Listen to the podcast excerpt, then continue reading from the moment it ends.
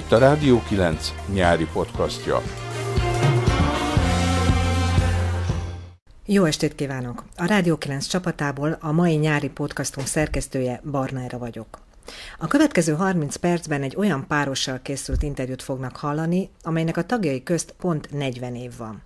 Dóka László, Ferencvárosi nyugdíjas, 83 éves, aki a járvány okozta karantén időszak alatt önkormányzati támogatásként önkéntes segítőt kapott maga mellé.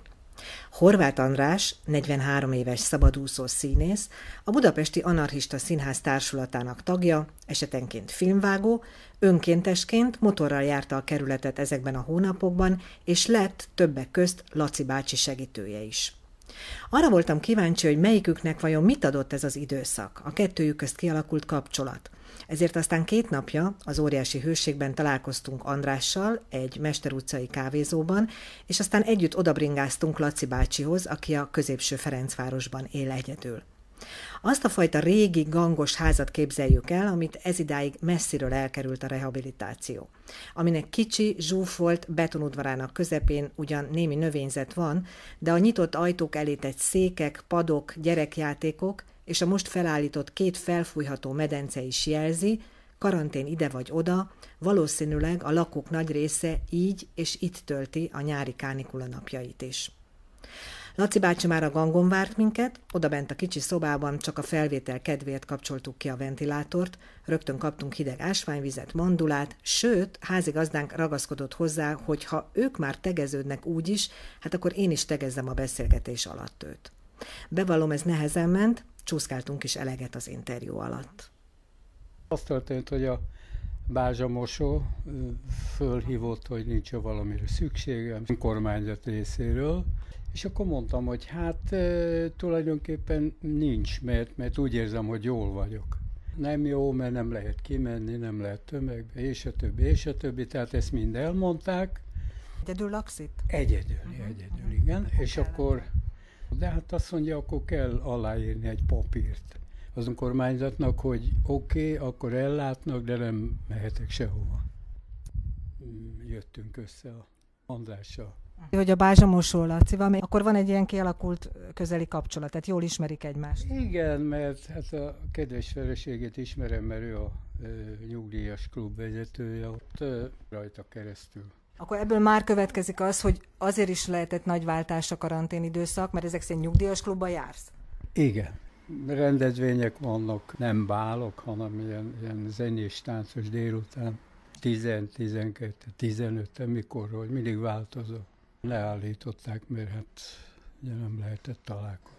És nehéz volt ezt megélni? Hát igen, igen, élő. főleg az elején nagyon fura volt, hogy itt egyedül nem voltam hozzászokva, hogy egyedül élök itt teljesen elzárva.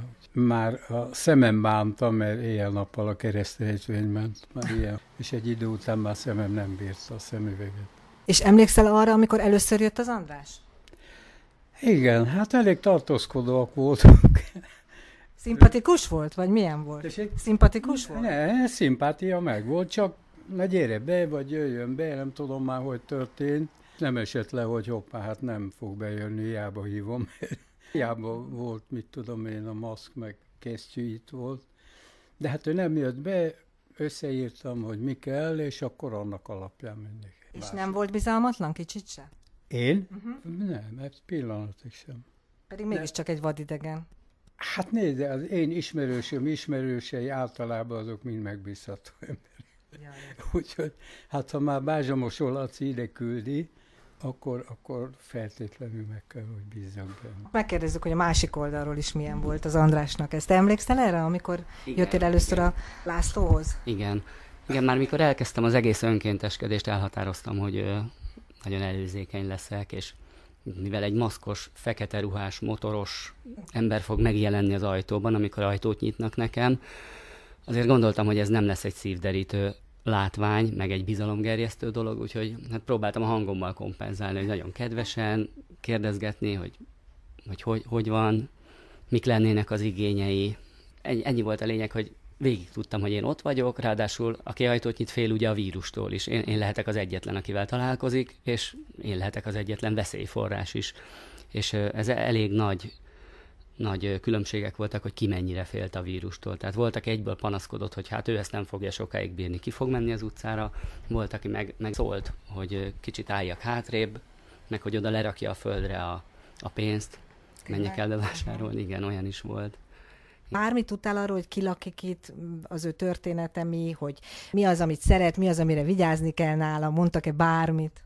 Hát volt, akiről mondták, hogy néni, akinek el van törve a lába, és van egy cicája, egy másik, egy bácsi, aki immunbeteg, tehát ő amúgy is maszkba jár az utcán.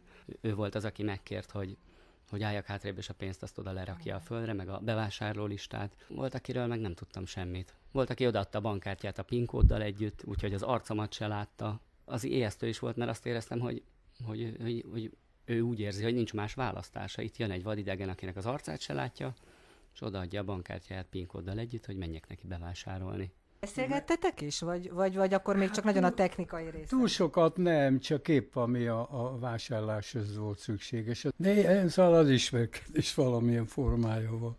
Én mondtam neki, hogy kalapot emelek előtted, hogy ilyet vállaltál. Nem biztos, hogy én ezt meg tudnám csinálni, és a többi, szóval tetszett az, hogy nem is annyira tinédzser, már ő sem, hogy ilyet vállalt. Úgyhogy... És miért vállaltad? Én pont Argentinában voltam, amikor itt, itt felrobbantak a dolgok, és kitört ez a pánikhelyzet, meg, meg elkezdődött a, a karantén. Kimentem egy, egy hónapos forgatásra, filmforgatásra, csak ahogy ugye kezdett kulminálni ez a vírus kérdés, ott is szétszélett a stáb, szép óvatosan elszivárogtak az emberek, fel, feloszlott az egész forgatás. Argentina azért kicsit ilyen lenyűgöző hely volt, és nem nagyon figyeltem a híreket, meg volt sokszor, hogy olyan helyen voltunk, ilyen erdős hegy, hegyvidéken, ahol nem is volt internet, úgyhogy meg úgy annyira nem volt ott érdekes az, hogy, hogy mi folyik itt. És persze nem vettem komolyan, hogy ebből tényleg lehet valami, amikor már ott elkezdett komolyra fordulni a helyzet, tehát hogy lezárják Európa felé a, a légiforgalmat, az már egy kicsit ijesztő volt. Tehát kicsit reménykedtem benne, hogy kint rekedek egy időre, de nem így lett.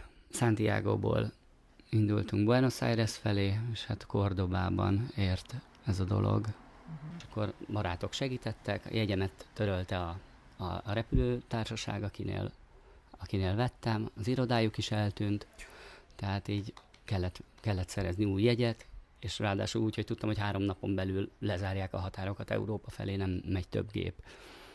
Segítettek barátok, küldtek pénzt, és és így hazajutottam egy utolsó repülőgéppel. Volt olyan gép, amin már egyedül ültem, ami, ami Madridból jött Budapestre. Ez ugye március 13-án jelentették be a veszélyhelyzetet itthon. Igen, ez, ez körülbelül március 18-19 lehetett. Több napig tartott, míg hazajutottam, mert mindig úgy vettem a repülőjegyeket, hogy reptérről reptérre. Nem lehetett előre megvenni a repjegyeket, mert rengeteg járatot töröltek. Uh-huh. Tehát mindig oda könyököltem a pultra, és mondtam, hogy a legközelebbi gépre szeretnék. És akkor Buenos Airesból São Paulo-ba, mert Argentinát már lezárták, át kellett menni Brazíliába, onnan még tudtam jönni Madridba, akkor megérkeztem Madridból Budapestre. Hazaértem már, már mindenki bekuckózta magát valahova. Tehát volt, aki el, elment a Balatoni házába, volt, aki máshova vidékre ment, volt, aki összeköltözött valakivel, és tényleg minden zárva volt. Én is hazamentem, gondoltam olvasgatni fogok, meg nyomkodom a számítógépemet, de hát ez körülbelül egy olyan három-négy óráig bírtam. És akkor elkezdtem telefonálgatni, hogy na, ki van talpon, meg kivel lehet találkozni. És a, a Döme Zsuzsa... Azért tegyük hozzá, hogy ő most Ferencvárosban az egyik alpolgármester, ő neked barátod? Igen, azért igen mi, mi régóta barátok vagyunk a Döme Zsuzsával, és ezért hívtam fel tulajdonképpen. Aki mondta, hogy hát hogyha most úgy is ráérek, meg minden, és van kedvem segíteni, akkor, akkor lehetek önkéntes. Mondtam, hogy jó, mert igazából én még soha nem önkénteskedtem, tehát hogy általában, ha dolgoztam valamit, az pénzért tettem, mert így nem engedhettem meg magamnak azt, hogy, hogy bármennyi időt is erre fordítsak, hogy, hogy önkénteskedjek. Igen, igen. És akkor történt ez, hogy ha már dolgozni nem tudok, akkor, akkor most végre itt a lehetőség, hogy segítsek. Általában ez a bevásárlás volt a legtöbb, egy-két posta, ahol borzalmasan hosszú sorokat kellett kiállni, gyógyszertár, ahol nem lehetett kapni semmit, mert valahogy mindenből kifogytak, főleg pont azokból, amiket, amiket szerettem volna vásárolni. Volt egy úr, egy nagyon kedves úr, aki, aki egy térképet rajzolt a, a vásárcsarnokhoz, hogy mit hol tudok megvásárolni, melyik eladót hogy hívják, mit mondjak neki, hogy üdvözli őt a, az XY bácsi. és akkor... És megcsináltad? Tehát... Igen, igen, sőt, már maszkban megismertek egy, egy-két hónap után ezek az eladók, és akkor tudták, hogy kinek, kinek vásárlok, és mondták, hogy üdvözlik ők is és, és ő egészen igényes volt. De ő elmondta előre, hogy ő nehéz eset, ő nagyon igényes, neki tényleg egy, egy két órát tartott bevásárolni, mert el kellett ugrani a DM-be, akkor a csarnokot végigjárni, az egy óra volt önmagában, és akkor még patika, posta, és majdnem minden alkalommal minden helyre el kellett menni. Mint a mondtál volna nekem olyat is a telefonban, hogy voltak, és a könyvét mutatta, vagy kéziratot? Igen, igen ő ugyanaz, ő ugyanaz, igen, igen, írt egy, egy filozófia könyvet, és, és adott is egy példányt belőle, dedikálta nekem. Az első beszélgetésnél fölmerült ez, hogy kint volt Argentinában valami filmforgatás, aztán telefonszám, cím, stb. Megadta, és akkor legközelebb már hívtam, hogy jó, hogy közvetlenül lehetett utána kapcsolatba lépni. Én tudtam értesíteni, hogy most kenyér kell, most akármi, és akkor összeírtam 6-8 félét, és akkor. Uh-huh. Sőt, nem is adtam oda pénzt, hanem ő a bankkártyájára, vagy hogy fizetett, és csak a számlát hozta, akkor fizettem. Az merül fel bennem, hogy az teljesen érthető, hogy, hogy ebben az időszakban vigyázni kellett, és nem volt senki családban, ismeretségi körben, aki itt segíteni tudott volna? Mert ugye még ha szimpatikus srác is az András, de hát akkor is egy vadidegen. Hát erre nehéz válaszolni, mert lett volna, de nem akartam igénybe venni ezt. Távol tartottam magam attól, hogy rászoruljak, és őt, őt vegyem, vegyem igénybe. Mondhatnám évtizedes dolog, tehát a családomról van szó. Ez így alakult ki, ez így maradt, így marad. Biztos Én most már, hogy így marad? Azért. Úgy érzem, hogy igen. Uh-huh. Így kell lenne. Akár néha van ilyen hatása is ezeknek a váratlan történéseknek, hogy közelebb hozza az embereket, nem? Hát igen, de nézze, én 83 éves vagyok, a fiam az 63. Hatilag nem tudom, hogy milyen állapotban van. Nem érdeklődünk egymás iránt, az az igazság. Idős emberekhez jártál, teljesen új idegen kapcsolatokat ö, alakítasz ki. Te hogy emlékszel erre vissza? Ez jó is, hogy kérdezed, mert emlékszem, az többször megfogalmazódott magamban, hogy ö, ez egy iszonyú jó ilyen önismereti tréningnek tűnt. Hát nagyon fura volt így, hogy ö, hogy segítettem olyan embernek is, aki szimpatikus volt, meg segítettem olyannak is, aki egyáltalán nem volt szimpatikus. És ezt a dolgot próbáltam félre rakni, mert ezen sokat filozofálgattam így magamban, miközben motoroztam, mert motorral segítettem, így, így gyorsabban tudtam haladni. Ember, ember, hogy így most nem erről van szó, hanem segíteni kell, hogy ne ez alapján szelektáljunk, hogy kimaradjon életben. Az empátiádon így ez a dolog egy kicsit így faragott, vagy javított? Igen, az empátiámon is meg így a, a világszemléletemen is. Ez, hogy így félre volt rakva ez az anyagias gondolkozás, hogy én most ezért mennyit kapok, hogy még fáradtam, még bevállalok egy címet, hogy azért mennyit kapok. És így nem, nem tudtam én se, hogy mi mozgat, de csináltam. Így szívesen elfáradtam ebben is. És jó érzés volt, tehát nem, nem éreztem magamat baleknak.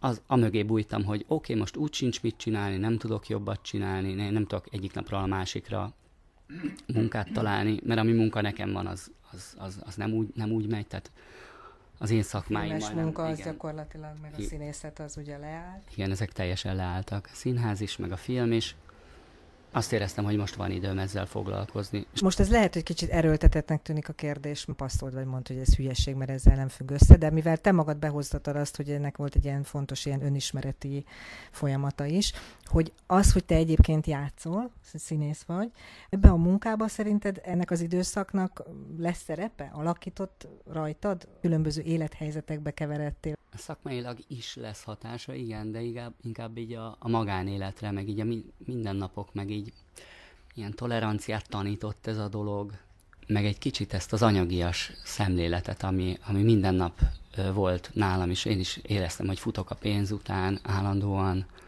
ilyen-olyan munkákat bevállalok, még holt fáradtam, mert, mert előttem vannak a, az összegek, hogy mit fogok kapni érte, ha meg lesz. És semmit nem tudtam foglalkozni már szinte a vége felé magammal, magánéletemmel, és egy kicsit ilyen hátradőlés volt. Ez még így is, hogy, hogy motorozgattam egész nap az üres városba, és bevásárolgattam embereknek. De az empátiáról visszatérve, ez feltétlenül, és a bizalom kérdés ez az egész dolog, mert a második alkalomnál már fölmerült, hogy el kell vinni a kocsimat levizsgáztatni, uh-huh. mert pont lejárt a forgalom. Készpénzt, forgalmit, jó, mindent átadtam neki, és akkor vitte levizsgáztatni a És meg volt minden, oké okay volt? Igen, igen. Tehát ezt is megvolt. Igen, ez egy érdekes feladat volt, hogy egyszer csak egy autót el kell vinnem levizsgáztatni valahova kikőbányára. Igen, az jó volt. Hát mondta, hogy vezet, kocsia van, hát mondom, akkor talán kocsi különbözet, vagy más minőség az nem befolyásolja. De hát aztán sikeres lett minden, uh-huh. úgyhogy. Tehát csak ahhoz akartam kapcsolódni, hogy mennyire lényeges az, hogy valaki empatikus, szimpatikus, vagy hogy higgyünk abba az emberbe, hogy ez tényleg jót akar, és nekem segít. Voltam zárva. Én, én nem tudtam semmiféle formában magamat adni. Tehát nem tudtam menni társaságba. Tehát én me voltam, szinte éreztem, hogy úgy beszűkülök. Hát most az utóbbi egy hétben vagy tíz napban már megindult a nyugdíjas klub. De hát a elég sok idős hölgy van, akik félnek még mindig, azaz, hogy én nem félek, de én is tartok azért egy uh-huh. kicsit. Én vagyok a korjelnök. Kérdezhetek arról, hogy te mit csináltál akkor, amikor még nem nyugdíjas voltál? Biztos hallottatok róla, északi járműjavítóba dolgoztam, uh-huh. ott voltam művezető, ott voltam 35 évig, 98-ban mentem nyugdíjba. Hát akkor mindig sok ember között igen, voltál. Igen, igen, igen. Azért is kérdeztem ezt, mert, mert ugye idősebb embereknél úgy adódik a kérdés, hogy volt-e olyan időszak az életedben, ami valamilyen szempontból egy kicsit emlékeztet, mint kihívás erre a, erre a mostanira? Hát őszintén szólva volt, de erről nem kívánok, mert ez családi. Volt, de ez rövid ideig tartott, addig, amíg, amíg az ember föl nem tudta dolgozni ezeket a eseményeket, és nem kezdett egy új életet, addig, addig nehéz volt. És nálad ez az újrakezdés, újratervezés, mondjuk elképzelem, hogy egy független színésznél, vagy egy ilyen szabadúszó színész filmesnél, azért ez sajnos eléggé mindennapi sztori is lehet az a része, hogy állandó ilyen újratervezésben van. Igen, nekem ez nem szokatlan ez a helyzet, úgyhogy uh-huh. nekem ez simán ment. Sőt, ki, kimondottan kedvelem az ilyen helyzeteket. Tényleg? Igen, igen, nem, nem szeretek hogy így kényelmesen belehelyezkedni valamibe, ami így, így megy és ismétlődnek a napok kávét. Én nem kérek, köszönöm szépen, mert most itt... Inni. Egy pohár vizet, azt, azt elfogadok. Víz. Az tökéletes, bármilyen. Egy vizet, nem, vizet én is nem, nem, nem, nem. Ez is izgalmas volt tulajdonképpen, hogy, hogy, hogy üres volt a város, üresek voltak az utak, itt lehetett föl alá motorozgatni. A különlegesség ez, ez a hangulat olyan érdekes volt. Tehát nem, nem estem kétségbe, Inkább kíváncsian figyeltem, hogy, hogy hogy kell alkalmazkodni ehhez az új helyzethez. Gondolkoztam, hogy, hogy milyen embertípus éli jól, éli, éli túl jól ezt a, ezt a dolgot. Uh-huh. Tehát tudtam nyilván, hogy a folyton változó körülményekhez jó, hogyha valaki gyorsan tud alka- alkalmazkodni, és ez egy elég erős változás volt a, a megszokott életvitelhez társadalmi diskurzusban is nagyon benne van ez, meg, megmondom őszintén az én saját családi, meg ismerettségkörömben, ez most egy nagyon gyakori téma, hogy Hát, hogy vajon, hogyha össze lesz még egy hullám, és hát sajnos az adatok azért arra mutatnak, hogy, hogy azért ez várható, hogy, hogy jön még, akkor, akkor, akkor, akkor hogy fogjuk ezt túlélni, úgymond. És ugye tényleg egy olyan szakmában mozogsz, akár filmezel, akár színházról van szó. Hát, szóval ennek a szakmának ez, ez vérre megy, ez a történet. Például vendéglátózó barátaim, vagy akik hasonlóan valamilyen elő, előadó művészettel foglalkoznak, azok azt mondták, hogy jó, jó, ez, ez most még oké, okay, ezt feltaláltuk magunkat, láttam nagyon-nagyon kreatív megoldásokat, hogy ki mibe próbálja egy az energiáit is, vagy a, belevinni, miben próbál megkapaszkodni, de még egy ilyen időszakot nem élünk már túl, hogyha üzletéről van szó, vagy vállalkozásról. Nem is az, hogy nem élem túl, ha még egyszer ez történik, de, de nem ugyanannyira lesz rossz, mint a legelső ilyen helyzet. Tehát az emberek ugye fel tudták tenni a kezüket szerintem, hogy hát oké, okay, ez most egy Köszönöm különleges helyzet, itt most nem szégyen egy kicsit elszegényedni, meg nem annyira pénz alapon gondolkozni. De most már lassan ott tartunk, hogy e- ehhez is simán kéne alkalmazkodni valahogy, hogy mindenkinek legyen egy B vagy egy C terve, ugye, hogyha ez, ez hogyha megint leáll a gazdaság, akkor valahogy mégis meg tudjon élni az ember. De hogy ennek van egy mentális része is, home office nem tudsz játszani, home office nem tudsz filmezni, maximum vágni otthon, de ha nincs film, akkor nem tudsz mit vágni. Igen, igen, közben szerencsém is volt adódott egy olyan munka, hogy filmeket vághatok, amit simán lehet otthon egyedül csinálni. Szeptember végére tervezték azt a filmet, amit március végén kezdtünk volna el, amit ugye Először azt mondták, hogy két hetet csúszik, aztán egy hónapot csúszik, aztán azóta nem volt semmi. Aztán most kiderült, hogy szeptember végén folytatódik, és most tegnap előtt derült ki, hogy, hogy az nem lesz az a film, mert már a rendezőnőnek is... Ez külföldi produkció igen, lett volna? Igen, ez egy amerikai produkció lett volna, ami hát most szeptember végére tudott újra összeállni a március helyett. Úgy volt, hogy szeptember végén elkezdjük, de akkor kiderült, hogy már a színészeknek is van más dolga, és akkor az, azt tette be a kaput végleg, hogy a rendezőnek is van más dolga, és akkor az nem olyan dolog, amit úgy pikpak lecserélnek. És hát egy ilyen amerikai stáb irodával, mindennel együtt, szervezéssel együtt nem, nem egy-két nap, hogy összeálljon. Hát most csinálom ezt a vágást, ezt csinálom addig, amíg, amíg nem kezdődik el a komolyabb munka. Uh-huh. Persze se annyira komolytalan munka, csak, csak nekem nem ez a szakmám elsősorban. Igen, a színház is megállt. Az is lenne, októbertől lennének előadások, az RS9 színházban játszom, ott a Budapesti Anarchista Színház társulatban. Ott természetesen, hogyha megint karantén lesz, akkor ez se lesz. Független Előadó Művészek Szövetsége keresztül is volt arra valami lehetőség, hogy legalább ilyen egyszeri segélyt vagy juttatást kapjanak azok, akiknek minden munkájuk egyik pillanatról a másikra úgy szűnt meg, hogy nem voltak tartalékaik. Tehát volt-e bármi, amiben te tudtál segítséget kérni, megkapni? Igen, volt, volt két, két ilyen lehetőségem is, az egyik az ez az előadó művészes, azt nem igényeltem, és volt egy filmes is, amit De tudom, hogy meg kellett volna írni az adataimat, meg minden, és erre is későn reagáltam, úgyhogy azt se vettem igénybe gyakorlatilag. Én nagyon szétszórt vagyok ilyen dolgokban, én ja. nehezen intézkedem ilyen ügyekben. És bárki mástól olyan akármilyen segítség, most nem feltétlenül anyagira gondolok, bármi olyan segítség, amire neked volt szükséged, és te éltél azzal, hogy kérsz és kaptál is, ebben az időszakban ilyen volt? Hát igazából a főnököm segített, azért küldött nekem egy, egy nagyobb összeget, hogy abból haza tudjak jönni, hogy nehogy az legyen, hogy kint rekedek, és itt, mikor vége van a karanténnak, akkor elkezdődnek a filmek, én, és ott akkor kezdődik el Dél-Amerikában, és emiatt kint rekedek, és nem tudok, nem tudok segíteni a munkában. Hogy igazából kérés nélkül azonnal így mondta, hogy gyere haza, kész, ez a biztos és átutalt annyi pénzt, amiből haza tudtam jönni. Ugyanis nekem, én, én akkor már kifogytam a pénzből. Tudván, hogy márciusban indul a következő munka.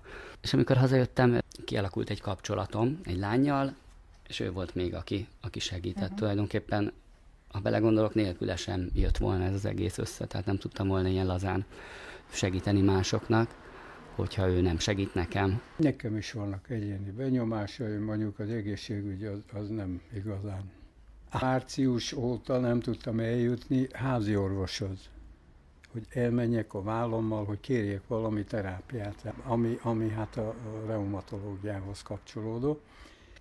Hát ennek már három hónapja, hogy szenvedek. De most, most ez talán megoldódik. Akármennyire is optimisták vagyunk, benne van minden a pakliban. Egyáltalán így köztetek ez a kapcsolat, ez most meg fog maradni? Beszéltetek-e már erről, vagy megvárjátok, hogy mi lesz? Élem megmarad, mert nekem szükségem is lett volna olyan dolog, amiben biztos tudott volna segíteni. Számítógépnél? Számítógépnél. Én nem tudtam helyrehozni. Na, mit szólsz ehhez? Nem gondoltam, hogy itt kialakul egy ilyen, ilyen barátság, de, de vannak ilyen érdeklődések, meg, meg van egy, egy dolog még, amit kezdeményezett a, a Suzy, a, a Döme Zsuzsa, uh-huh. hogy egy, egy ilyen találkozó, igen, igen, és, és, és, és segített találkozó, hogy, hogy erre szervez egy ilyen utcabálszerűséget, amikor már így, így ilyet lehet csinálni. Mm. És valami olyasmi volt a, az ötlet, nem tudom, hol tart ez, de hogy, hogy, hogy főzhetnek, a, akiknek segítettünk a karantén alatt, lenne egy ilyen, egy ilyen főzős buli, ahol, ahol főzhetnek a, a, az önkénteseknek Én benne vagyok. Benne? Benne. Én nem nem, tudom. hallom, nem tudok erről, nem Aha. hallottam. Az interneten volt egy nyilvános beszélgetés több polgármesterrel, alpolgármesterrel, hogy ki hogy oldotta meg a saját kerületében a dolgokat. És ott a Szuzi, az alpolgármester asszony többször elmondta, hogy, hogy, hogy nagyon-nagyon jól bejött ez az önkéntes hálózat. És mondta, hogy kialakultak ilyen jó párosok is, és hogy mindenképpen az az egyik nagy felismerése az önkormányzatnak, hogy egy ilyen helyzetben igazából erre lehet a legjobban építeni, mert az önkormányzati apparátus az egy ilyen váratlan helyzetre nem tud gyorsan reagálni. Tehát azok, akik ott dolgoznak, akármennyire ügyesek, okosak, nem tudom, jól szervezők, nem tudnak így gyorsan reagálni, és, és hogy szeretnék, hogyha ez a hálózat, ez valamennyire megmaradna. Hát nem tudom, hogy a, a jövő mit hoz, bár én mindig azt szoktam mondani, hogy múltam van, de jövő már nincs. Hát ameddig él az ember, addig szokták mondani remél, tehát ha különösebb nagy problémák nem lesznek, akkor talán átvészeljük ezt az őszt. De én azt hallottam a Bázsamosról Lászlótól itt az önkormányzatnál, hogy te pecázni is hívtad, hogy mikor Igen, mentek már igen, pecázni. Igen, Hát Akkor vannak itt rendszeres. tervek. Hát ez most sajnos kiesett ez a peca erre a tavaszra. Úgyhogy itt van már augusztus, és még nincs hal a hűtőbe. Majdnem elmentem valakivel egy Dunaparti házba a, a karantén alatt. Igen, csak ő is megijedt tőlem, hogy hát azért mégiscsak Argentinából jöttem, Ja. azon nem kéne velem találkozni. És akkor azt találtam ki, hogy ne kelljen bejára költeni, hogy akkor valahonnan szerzek egy pecabotot, és végre megpróbálok pecázni, és akkor majd halat eszünk. Úgy szoktam elköszönni az ismerőseimtől interneten, hogy vírusmentes jó éjszakát. hát ez, ez most találónak tűnt. De hát én csak abban bízom, hogy, hogy kevésbé lesz erőteljes ez a vírus kivirágzása megint. Remélem, hogy megúszuk, mert hát ez borzasztó lenne, ha megint itten be lenne az ember zárva. Jó lenne megúszni ezt az őszt, hogy ne legyen túl sok beteg ember, mert akkor ez behatárolja a mi mozgásunkat is. Tehát, hát én ugyan edzem magam minden nap, Látnom kéne valami súlyzó, vagy mi van ott? Ja, Igen. ó, és nem is kicsi. Aha. 24 más, hát minden nap. Na, szóval nem is ez a lényeg, hanem eh, tehát az ember be van zárva, akkor, akkor a mozgás hiába, amit itthon csinálok, testmoz, az, az, az teljesen más, mint ha el tudok menni egy jó sétálni, gyalogolni, vagy lemegyek éppen 13. kerületbe a Dunaparton, és vissza. Nagyon bízom benne, hogy lesz még egy-két kellemes évem. Tehát fura volt, miközben volt ez a nagy karantén, és eltűnt mindenki, hogy tehát én azt se éreztem már normálisnak, ami előtte volt, amire azt hittük, hogy most, most minden rendbe megy, tehát az se volt rendben. Azért is volt megnyugtató egy kicsit ez a leállás. Az első hetek az, az csodálatos volt azért. Csak ugye az egy nagy kérdés volt mindenkiben, meg még szerintem még talán most is, hogy mit sikerül ebből megőrizni. Ez, ez meg tudjuk tartani, vagy pillanatok alatt beszippant minket, azt pörgünk tovább? Szerintem ez lesz az utóbbi, amit mondtál, hogy pillanatok alatt beszippant, és ugyanúgy pörög tovább az ember, de valahogy memorizálni kell azt, a gondolatokat, amik, amik, amik akkor vannak, hogy, hogy mit csinálna az ember, ha újra megint kimehetne az utcára, mi az, amit, amit megtehetne, és most nem tudja megtenni, és csak ez hiányzik, mert, mert aztán eljön az idő, hogy újra kimehet az utcára, és mégsem azt csinálja, hanem megy, és megint megy a mókuskerékbe. Az elmúlt közel fél órában Dóka László Ferencvárosi nyugdíjast és a karantén hónapjai alatt önkéntes segítőjét Horváth Andrást hallották. A találkozó megszervezésében nyújtott segítségüket köszönöm Döme Zsuzsa alpolgármesternek és Bázsa Mosó Lászlónak, a Ferencvárosi Segítőközpont koordinátorának. A Rádió 9 nyári podcastjának darabjai visszahallgathatók a rádió9.hu oldalon keresztül, illetve online rádiónk Mixcloud csatornáján és a Spotify alkalmazásban. A Rádió 9 támogatója a Ferencvárosi Közösségi Alapítvány, együttműködő partnereink a 9-ben az Életblog és a Tilos Rádió. Ma Barnára beszélgetését hallották, további kellemes és vírusmentes nyarat. Ez volt a Rádió 9 podcastja. Ferencváros civil hangja nyáron minden csütörtökön jelentkezik új részekkel. Bővebb információ honlapunkon, a radio9.hu-n és Facebook oldalunkon, ahol várjuk észrevételeiket.